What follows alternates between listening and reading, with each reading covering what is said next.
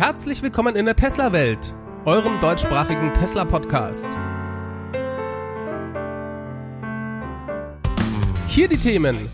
Neue Infos zum Cybertruck, Elon-Interview zu Innovationen im Model Y und Tesla erweitert weltgrößte Batterie in nur vier Monaten.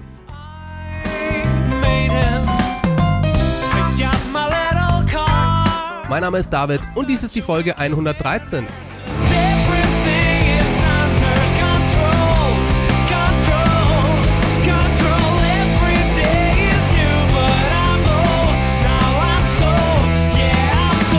Ja, hallo zusammen. Schön, dass ihr wieder eingeschaltet habt.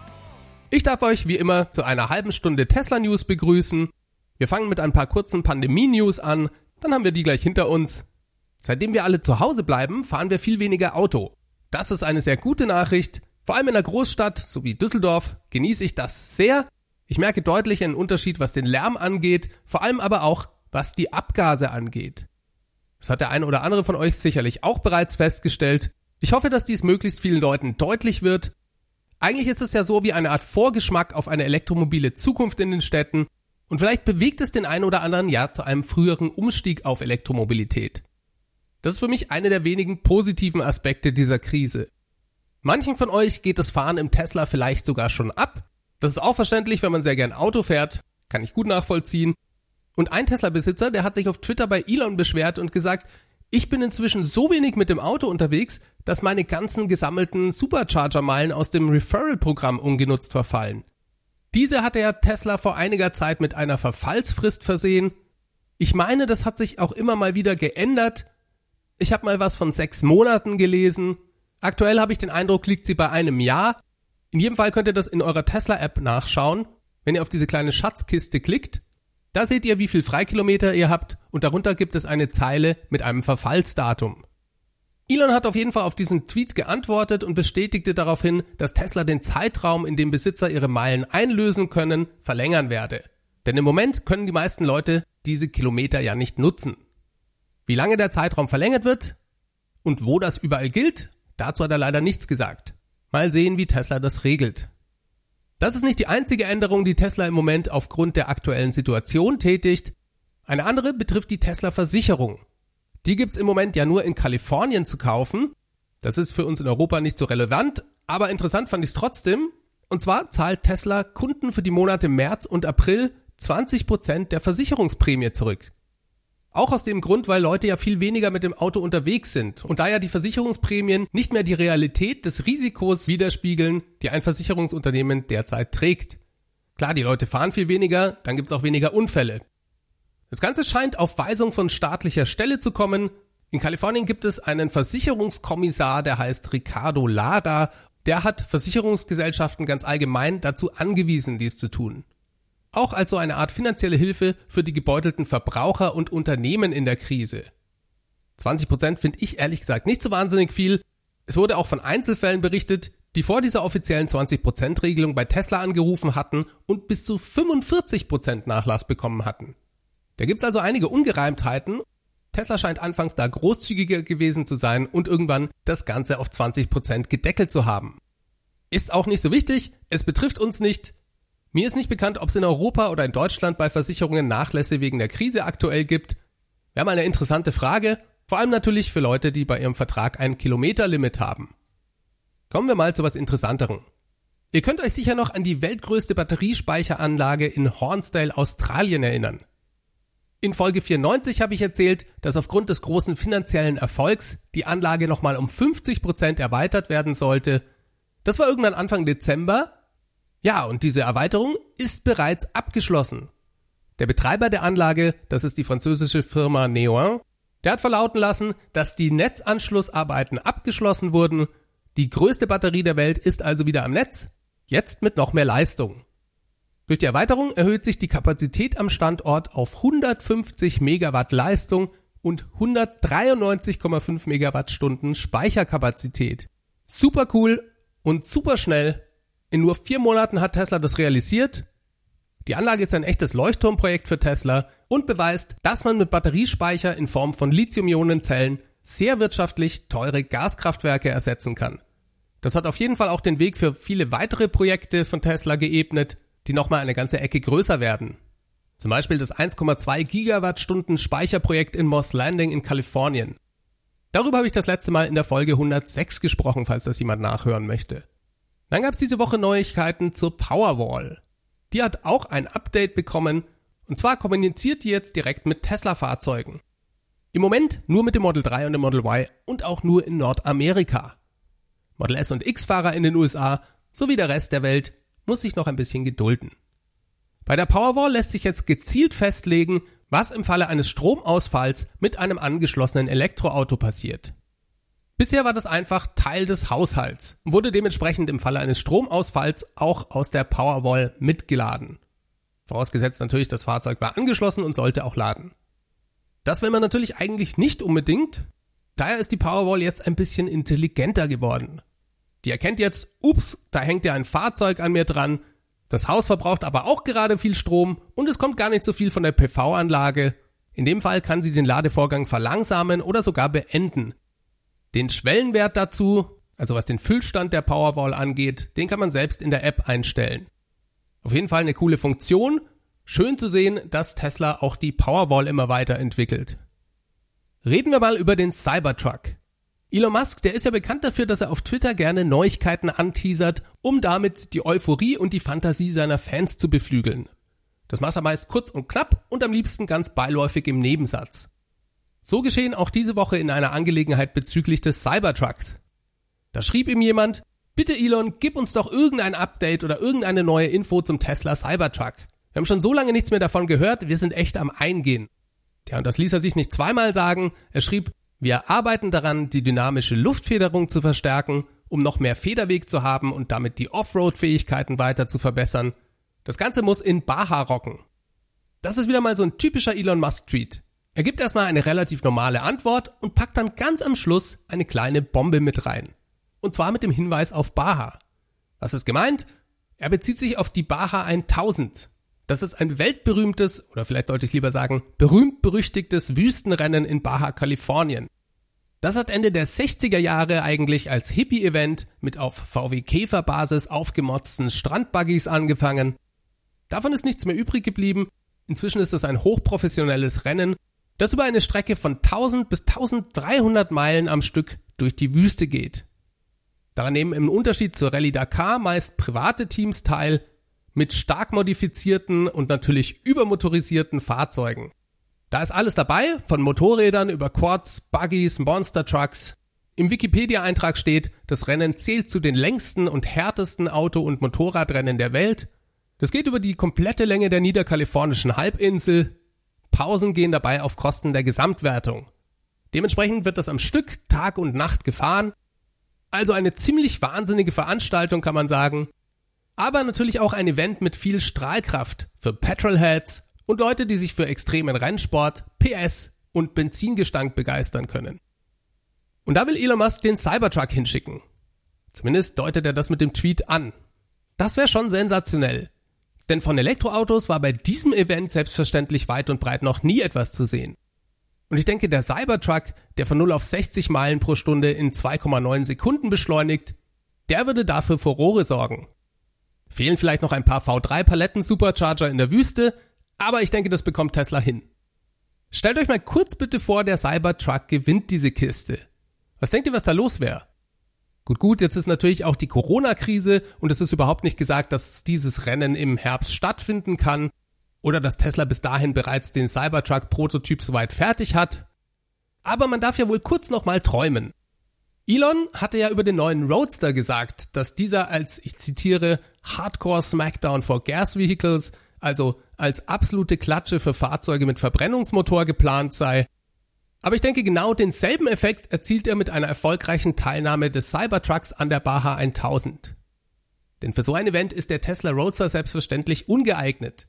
Und der Cybertruck mit seinem abgefahrenen Aussehen, der passt da bestens rein. Schaut euch mal ein paar YouTube-Videos zu dem Rennen an.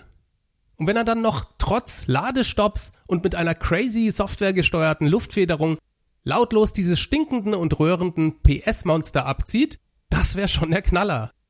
Vor allem wäre der Cybertruck vermutlich auch eins der günstigsten Autos, die dort mitfahren. Denn da fahren eigentlich sonst nur Spezialanfertigungen mit, die auch mal gerne bis zu einer Million Dollar kosten können. Auch das stelle ich mir richtig geil vor, wenn Tesla da mit einem Standard-Produktionsfahrzeug einläuft, das 69.000 Dollar kostet. Naja, mit dem Plaid-Modus kostet es vielleicht noch ein bisschen mehr. Warum? Dazu kommen wir gleich noch. Zuvor aber nochmal ein letzter kurzer Gedanke zu einer potenziellen Teilnahme des Cybertrucks an einem Event wie der Baja 1000. Für mich wäre das sehr Tesla-typisch. Das ist etwas, das hat Tesla für mich von Anfang an kapiert. Dass man Menschen nur zu Veränderungen weg vom Verbrenner hin zur Elektromobilität und damit zu einem nachhaltigeren Transportmittel bringen kann, wenn das Ganze Spaß macht und besser ist als das bisherige Produkterlebnis. Das war schon beim allerersten Roadster so. Damals hatte man, wenn man an Elektroautos dachte, nur diese kleinen komischen Kisten vom Golfplatz im Kopf. Und das ist genau der Grund, warum Tesla seine Fahrzeuge so baut, wie sie sie bauen. Schnell, sportlich und mit einer Hammerbeschleunigung. Ich kenne Leute, die regen sich darüber auf. Die sagen, dass Teslas so schnell beschleunigen und so viel PS haben, das kann doch nicht nachhaltig sein, das kostet ja mehr Energie. Es wäre doch viel besser, ganz kleine, langsame Stadtautos ohne viel Reichweite zu bauen. Dann könnte man auch mehr davon mit weniger Batteriezellen bauen. In einer idealen Welt wäre dies vielleicht so, aber ich denke, das bliebe dann auch immer eine Nischenlösung. In der Realität muss ein Fahrzeug mit einer neuen Technologie, das die Masse der Leute überzeugen möchte, in allen Belangen besser sein als die alte Technik. Man kauft doch nichts, was schlechter funktioniert oder wo man Einschränkungen hat. Sowas machen nur wenige Enthusiasten. Das bedeutet, ein Fahrzeug mit einer neuen Antriebstechnologie muss vielerlei Dinge können. Es muss nachhaltiger sein, keine lokalen Emissionen mehr, ein besseres Fahrgefühl, endlich Ruhe im Auto, bessere Software und so weiter. Die ganzen Vorteile, die die Elektromobilität ebenso mit sich bringt. Und in diesem Rahmen, dass die neue Technik wirklich in allen Belangen besser sein sollte, da ist es auf jeden Fall auch ein Argument, dass man an der Ampel jeden Sportwagen stehen lassen kann. Oder eben mit dem Cybertruck mehr oder weniger von der Stange bei einem Wüstenrennen die spezial angefertigte Verbrennerkonkurrenz in Grund und Boden fahren kann. So, jetzt gab's diese Woche von Elon aber noch jede Menge andere Infos zum Cybertruck auf Twitter. Ich habe das eben mit dem Plaid Mode schon erwähnt. Gibt es für den Cybertruck noch eine vierte Konfiguration in Form dieses Plaid Modus? Das war etwas, was in den letzten Wochen im Netz diskutiert wurde. Auch daran war ein Tweet von Elon schuld. Er schrieb auf Twitter, dass das Fahrzeug seiner Wahl zukünftig der Plaid Cybertruck sei. Das ist das erste Mal, dass Elon oder auch Tesla von einem Plaid-Modus im Zusammenhang mit dem Cybertruck redet. Ja, die teuerste Variante für 69.000 Dollar, die kommt mit drei Motoren. Das ist ja seit der Vorstellung des Cybertrucks bekannt. Und drei Motoren, das ist natürlich auch ein Merkmal des Plaid-Antriebs. Von dem war aber bisher immer nur im Zusammenhang mit Model S und X und dem neuen Roadster die Rede. Beim Cybertruck, da hieß diese dreimotorige Version bisher immer nur Trimotor AWD, also All-Wheel Drive, sprich drei Motoren mit Allradantrieb. Und erst jetzt bringt Elon den Plaid-Modus mit ins Spiel. Das führte zu Spekulationen, ob es sich eventuell um eine vierte Konfiguration oder zumindest um eine extra zu bezahlende Zusatzoption handelt. Ich denke, letzteres ist durchaus denkbar. Im Rahmen der überarbeiteten dynamischen Luftfederung gab Elon übrigens noch preis, dass diese komplett neu entwickelt wird und nicht einfach die Luftfederung aus den Raven-Modellen ist. Was die genaue Bodenfreiheit des Cybertrucks angeht, schrieb er, dass er mit seinen Ingenieuren generell die Systeme nächste Woche prüfen wolle. Eventuell hat er im Anschluss daran eine genaue Zahl. Ob er die uns dann verrät, ist wieder eine andere Frage. Wenn man Rückschlüsse von Elons Twitter-Aktivität zum Cybertruck auf dessen Entwicklungsstand ziehen will, dann scheint Tesla da im Moment richtig Gas zu geben. Elon verriet zum Beispiel auch, dass Tesla den Prototypen überarbeitet habe.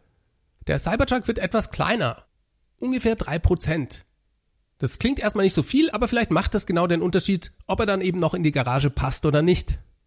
Tesla hat anscheinend die Mittellinie des Cybertrucks flacher gemacht, die war ja ziemlich schräg, und auch die Höhe der Fensterbank wurde abgesenkt, das heißt, wo die Fenster anfangen. Die sind jetzt etwas tiefer als vorher. Auf den Innenraum wirken sich diese Veränderungen nur geringfügig aus. Laut Elon beträgt die Verkleinerung der Kabine lediglich 1,5 Prozent. Sie bietet also weiterhin jede Menge Platz. Jemand fragte Elon, ob der Cybertruck in verschiedenen Farben angeboten wird. Elon antwortete, dass man das Fahrzeug in jeder beliebigen Farbe folieren lassen kann. Das werte ich also mal als Nein. Von Werksseite aus wird es ihn ohne Farbe mit seinem natürlichen Stainless Steel Body geben. Auch sehr cool fand ich einen Tweet, da fragte jemand, ob man mit dem Cybertruck durch einen Fluss fahren kann. Elon meinte dazu, ja klar, das geht, Der wird sogar eine Weile schwimmen können. Das kennen wir ja bereits vom Model S, auch wenn Tesla offiziell selbstverständlich dringend davon abrät. Das versiegelte Battery Pack gibt dem Fahrzeug etwas Auftrieb im Wasser. Da gibt es ein paar coole Videos auf YouTube, könnt ihr einfach mal auf YouTube suchen. Dann bekommt der Cybertruck wie das Model Y eine Wärmepumpe. Auch danach wurde Elon auf Twitter gefragt. Seine Antwort war eindeutig. Ja, die bekommt er auf jeden Fall und noch so einiges mehr. Ich kann es kaum erwarten, den Cybertruck endlich zu bauen. Am liebsten wäre mir, wir hätten bereits gestern damit angefangen. Zitat Ende.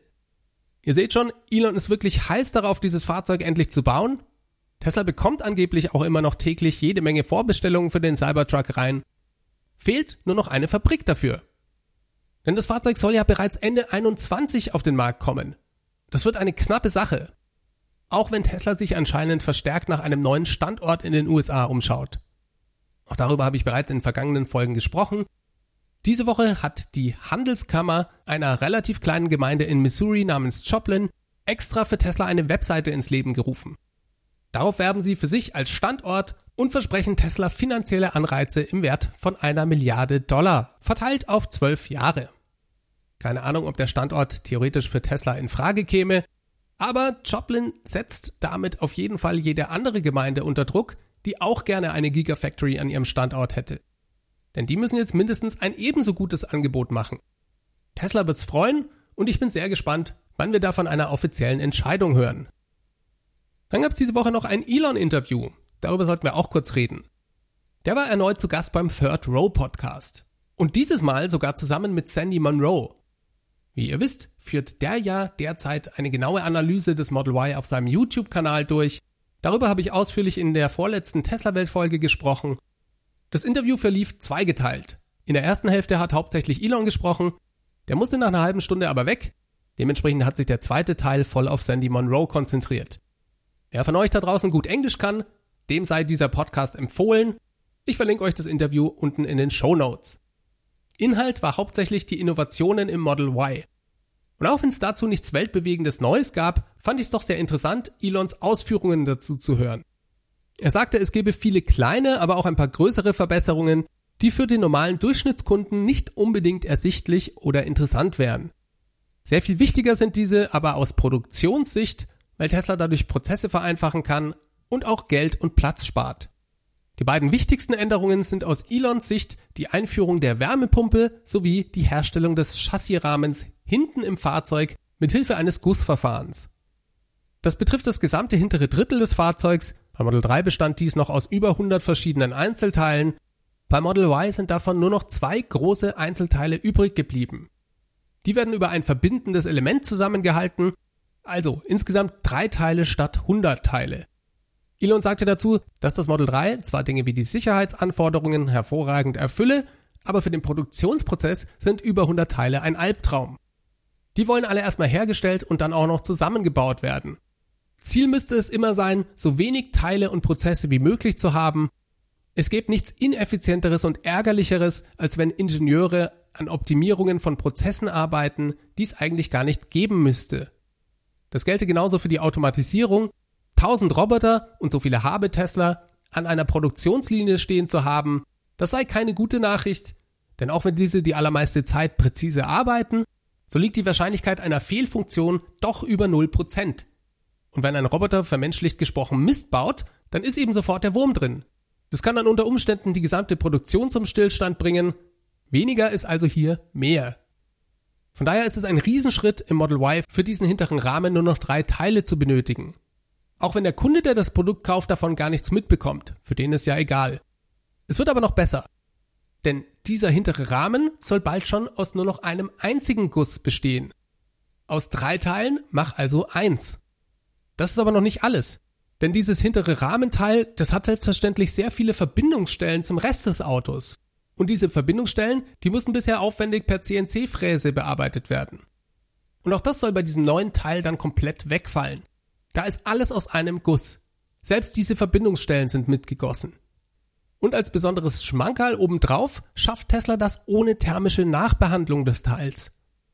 Das muss man sonst bei Gussverfahren oft machen, um die gewünschte Festigkeit des Bauteils zu erreichen. Die Schwierigkeit dabei ist, dass sich so ein Teil durch die Wärmebehandlung nachträglich verformen kann. Das nennt man auf Englisch Warping. Tesla hat es irgendwie geschafft, das Aluminium so zu behandeln, dass sie die gewünschten Eigenschaften auch ohne die Wärmebehandlung erhalten. Das ist ein Gamechanger laut Elon. Ich hoffe, ich habe das einigermaßen verständlich erklärt und begrifflich nicht total daneben gelangt. Ich bin weder Maschinenbauer noch Ingenieur und das Interview war natürlich auf Englisch. Seht's mir also nach, wenn ich mich da mal vertue. Aber ich glaube, die wichtigen Punkte sind rübergekommen. Statt über 100 Teile herstellen und montieren zu müssen wie bei Model 3, verwendet Tesla nur noch ein einziges großes Rahmenteil im hinteren Drittel des Fahrzeugs. Ein viel einfacherer Prozess also. Vorbild dafür war übrigens ein kleines, ebenfalls im Gussverfahren hergestelltes Model S auf Elons Schreibtisch. Er hatte sich mit seinem Team überlegt, wenn wir das bei einem kleinen Modellauto auf diese Weise herstellen können, warum geht es dann nicht in groß? Was sind die Grenzen der Physik dabei?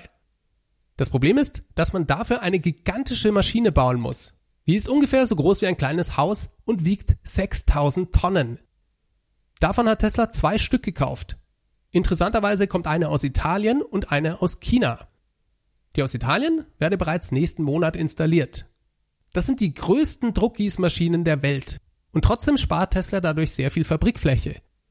Denn auch mit dieser gigantischen Maschine verringert sich die Fläche der Produktionslinie um 30 Prozent im Vergleich zum Model 3. Auch das ist enorm und an einem Ort wie Fremont, der aus allen Nähten platzt, nicht zu verachten. Kommen denn diese Verbesserungen auch für das Model 3? Danach gefragt meinte Elon, ja, vermutlich, aber wohl eher so in zwei Jahren. Denn man kann nicht an allen Fronten gleichzeitig kämpfen. Und die Model 3 Produktion, die liefe ja. Es sei zwar vielleicht nervig und nicht die effizienteste Methode, aber die Ziele, was Sicherheit angeht, werden erreicht. Und es sei wichtiger, Dinge zu lösen, die nicht funktionieren.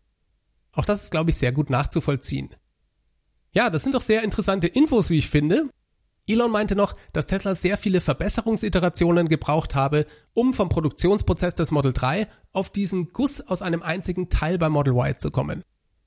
Sandy Monroe, der sagte später in dem Interview noch dazu, dass es in der Automobilindustrie gar nicht besonders üblich sei, Aluminiumgussverfahren anzuwenden. Tesla scheint hier also auf jeden Fall neue innovative Wege zu gehen und die Limits weiter zu pushen. Ich finde ja auch hochspannend, dass das Tesla Model Y erst seit Januar in Fremont hergestellt wird und Tesla bereits im Mai den Prozess zur Herstellung des hinteren Chassisrahmens komplett umstellt. Und dazu auch noch die größte Gießmaschine der Welt installiert. Denn ich nehme mal an, die Maschine für die jetzigen Teile ist sicherlich auch schon ziemlich groß und aufwendig.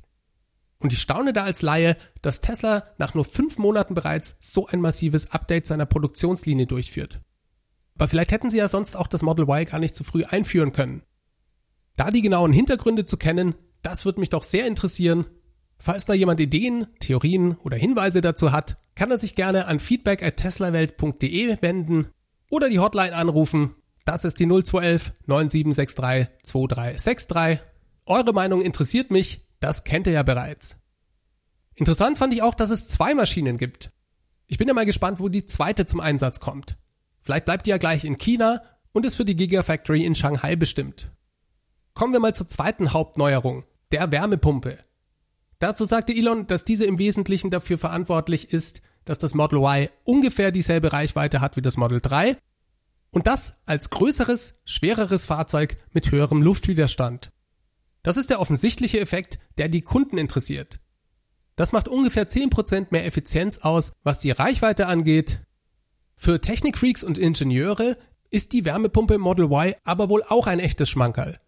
Wie geil das Ganze wirklich ist, übersteigt in jedem Fall mein technisches Verständnis. Dazu müsste man sich vermutlich besser mit Wärmepumpen auskennen. Aber ich halte fest, dass Elon sagte, er habe noch nie zuvor so etwas gesehen, beziehungsweise auch noch nie zuvor von so etwas gehört. Elon ist so begeistert davon, dass er ein Exemplar bei sich in seinem Schlafzimmer aufbewahrt. Da habe er sonst nicht so viel Technikkram, sagte er. Er sprach dabei vom Wärmetauscher. Bei dem wendet Tesla gewisse Techniken an, die eigentlich bei gedruckten Leiterplatinen zum Einsatz kommen. Mit klassischen Leitungen wäre der Tesla Wärmetauscher sonst gar nicht möglich gewesen, sagte er. Das Ganze scheint sehr komplex zu sein. Eine weitere Besonderheit ist ein geschlossener Wärmekreislauf an der Wärmepumpe selber. Der soll verhindern, dass diese bei sehr niedrigen Temperaturen nicht in die Gänge kommt auch das eine Eigenschaft, die Elon besonders hervorstellte. Dann gibt's noch eine dritte Besonderheit. Und zwar hat die Wärmepumpe etwas, das nennt sich Octavalve. Das ist ein spezielles neuartiges Ventil. Das sitzt an der Wärmepumpe und ermöglicht den Austausch von Wärme von ganz verschiedenen Orten im Auto. Darüber ist sonst noch gar nichts anderes bekannt. Dieses Teil ist Sandy Monroe beim ersten Begutachten der Wärmepumpe aufgefallen. Tesla hat da in guter Easter Egg Manier einen kleinen Oktopus draufgedruckt. Daher heißt es auch Octavalve, Valve für Ventil. Und für mich ist es, wenn ich das richtig verstanden habe, eine Art Verteilerventil zu den verschiedenen Kreisläufen im Auto. Genauere Infos dazu gibt's wie gesagt noch nicht. Dazu müssen wir wohl noch weitere Analysevideos von Sandy Monroe abwarten. Insgesamt kann man feststellen, dass wohl sehr viel Innovation in dieser Wärmepumpe zu stecken scheint. Eine interessante Info aus dem Interview war noch, dass Tesla es nicht geschafft hat, eine andere erwartete Innovation im Model Y umzusetzen. Und zwar sollte ja die Länge der verbauten Kabel drastisch reduziert werden. Von 1,5 Kilometer im Model 3 auf nur 100 Meter im Model Y. Dazu hatte Tesla bereits ein Patent angemeldet und das sollte vor allem auch die Automatisierung der Produktion weiter vorantreiben. Tesla wollte da auch andere Kabel einsetzen, denn die normalen flexiblen elektrischen Kabel, mit denen kommen Roboter nicht gut klar.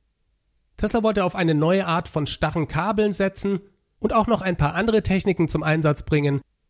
Auf jeden Fall hat dies wohl bisher noch nicht geklappt. Tesla ist an dieser Front, was das Model Y angeht, nicht weitergekommen.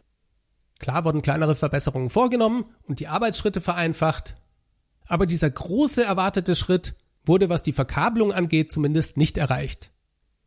Ich denke, das Projekt haben sie nicht aufgegeben. Ich könnte mir vorstellen, dass dies in einer der nächsten Fahrzeuggenerationen folgen wird. Vielleicht ja sogar schon beim Cybertruck. Jo, cooles Interview. Hört's euch an, wenn ihr des Englischen mächtig seid. Ich komme damit zum Ende dieser Folge. Diese wurde euch mit freundlicher Unterstützung des Tesla Owners Clubs Helvetia präsentiert. Nochmal ein großes Dankeschön an alle, die diesen Podcast unterstützen. Das ist ganz toll. Ihr helft mir da weiter, den Podcast auch weiterhin machen zu können. Ich sage euch nochmal schnell, wie ihr euch beteiligen könnt. Für Leute, denen dieser Podcast richtig gut gefällt, die sich sagen, hey, der David macht da einen super Job und ich würde gerne was zurückgeben, die können sich gerne mal meine Crowdfunding-Plattform auf www.teslawelt.de anschauen. Das Ganze geht auch per PayPal über die feedback at teslawelt.de. Für wen das nichts ist, und das ist auch vollkommen okay, der kann ja vielleicht den Podcast bewerten. Gute Bewertungen vor allem auf iTunes oder in eurer Apple Podcast App, die bringen vor allem zwei Dinge. Erstens motivieren mich eure Kommentare und dann pusht ihr den Podcast damit im Ranking. Das heißt, er wird leichter gefunden. Das ist also auch eine super Möglichkeit. Und selbstverständlich, wenn ihr euch gerade einen Tesla kaufen möchtet, könnt ihr gerne auch meinen Tesla Referral Code benutzen. Der Link dazu ist ts.la slash david 63148. Vielen Dank an alle, die es bereits getan haben. Ansonsten freue ich mich selbstverständlich über eure Beteiligungen per E-Mail oder auch über die Tesla Welt Hotline. Ich sage die Nummer gerade nochmal 0211 9763 2363. Ich wünsche euch weiterhin alles Gute für diese Zeit. Bleibt gesund, schaltet nächsten Mittwoch wieder ein. Ich wünsche euch eine ganz gute Woche. Macht's ganz gut. Bis dahin. Ciao, ciao.